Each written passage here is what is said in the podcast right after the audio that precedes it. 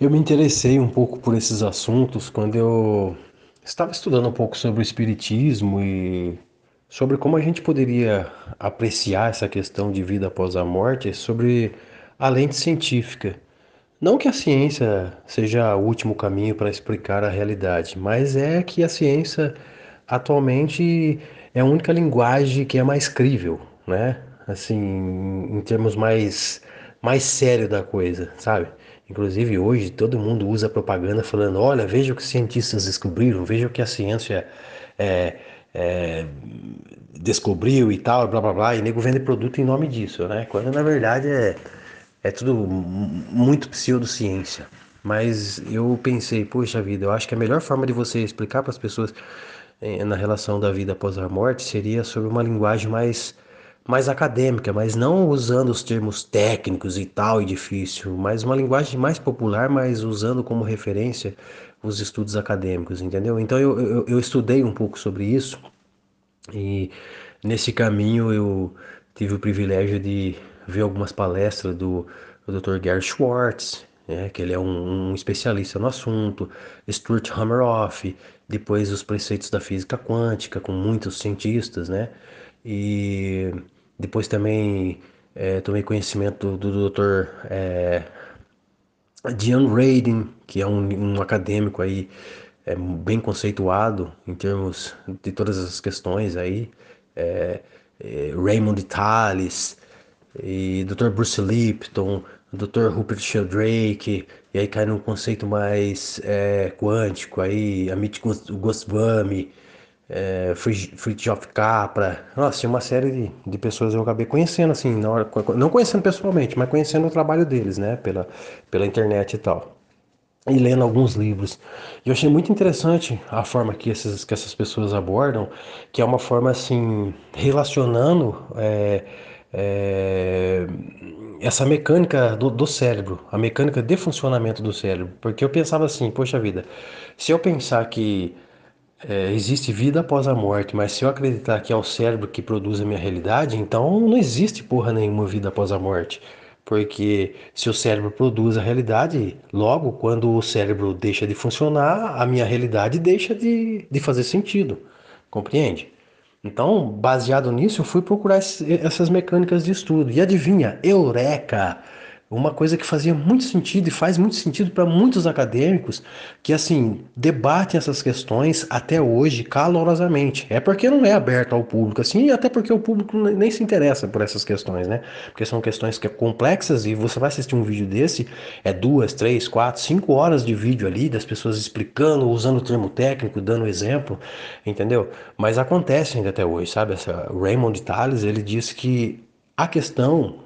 É, do que produz a realidade é uma questão que ainda Raymond Thales não, é, Gary Schwartz, mas Raymond Thales também defende essa ideia, que essa questão de que se o cérebro produz ou não a realidade, ela ainda está em aberto, nenhum cientista consegue comprovar isso aí, entendeu? De maneira, de maneira crível, de que não possa ter contestação. Bom, eu vou continuar aqui. E inclusive o Raymond Thales, ele fala, né, que a ciência que diz que tudo é reação química neuronal é a neurobobagem, ou seja, ela não explica muita coisa. O que que esses acadêmicos, eles defendem hoje? Eles defendem que o quê? O cérebro, obviamente, ele é essencial para o processo da realidade, mas ele não é a fonte da realidade.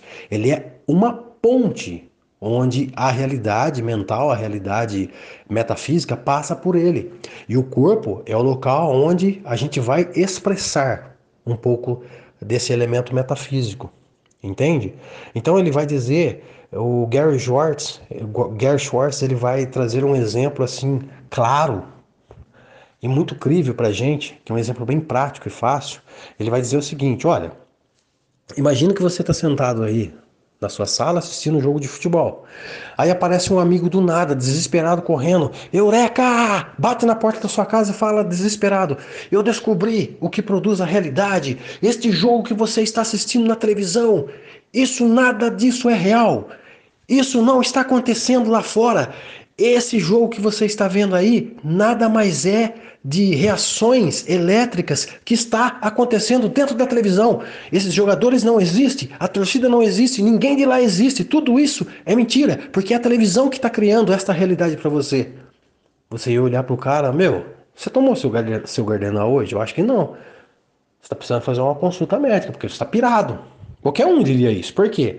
Porque você vai perceber na íntegra que a televisão ela é apenas um receptor de sinais e informações da realidade, que o jogo ele está acontecendo, que aquelas pessoas elas realmente existem, que a torcida existe, que o estádio existe, que você pode acessar além da T V aquilo, né? Mas e que a T V ela pode fazer uma ponte disso tudo, dessa realidade, entende? Então ele fala, você transfere esse exemplo para o seu cérebro, né? Ele fala, o seu cérebro ele não produz a sua realidade, ele é uma ponte, ele é como a T V, ele é um receptor.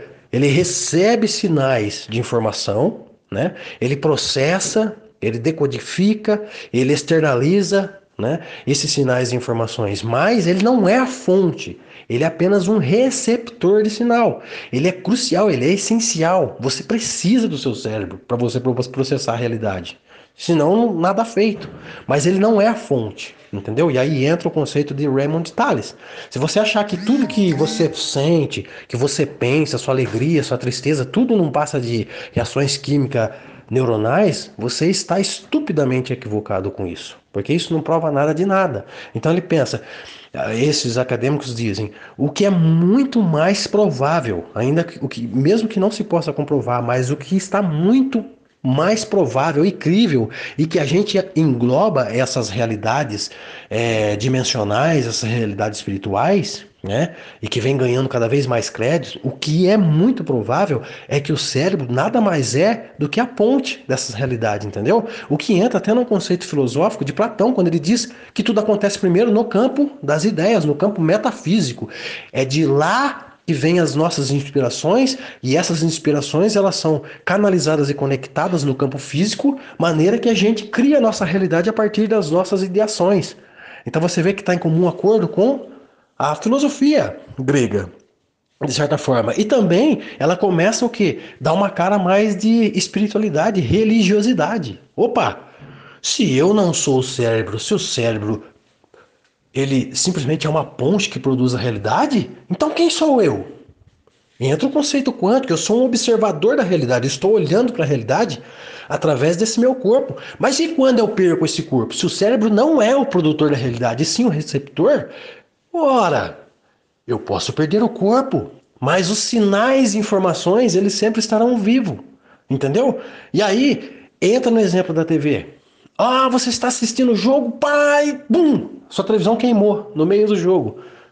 Ah, porque sua televisão queimou no meio do jogo, então quer dizer que o jogo não existe mais? Tudo aquilo desapareceu? Não, só a sua televisão quebrou, o jogo continua, o sinal de informação continua pairado. O que, que você faz? Você vai lá na sala, você vai lá no seu quarto, liga a sua outra T V reserva e vai assistir o mesmo jogo. Então, você entendeu? A televisão ela queima, mas o sinal, a informação, a realidade, ela continua, que seria essa realidade metafísica. E aí que engloba o vida após a morte. O corpo ele padece, o cérebro ele se esvai, mas aquela entidade que cria o personagem, que nós somos hoje carnal, ele continua, entende? Então, é, eu, eu, eu assim... Eu estudo isso ainda, entendeu? Não deixa de falar se que essa é a mais pura verdade, mas entre muitos acadêmicos, eles estão defendendo veementemente essa coisa. Eles estão estudando cada vez mais para tentar trazer de uma forma técnica e acadêmica esses conceitos que engloba esse conceito de espiritualidade que a gente fala aqui. Interessantíssimo isso.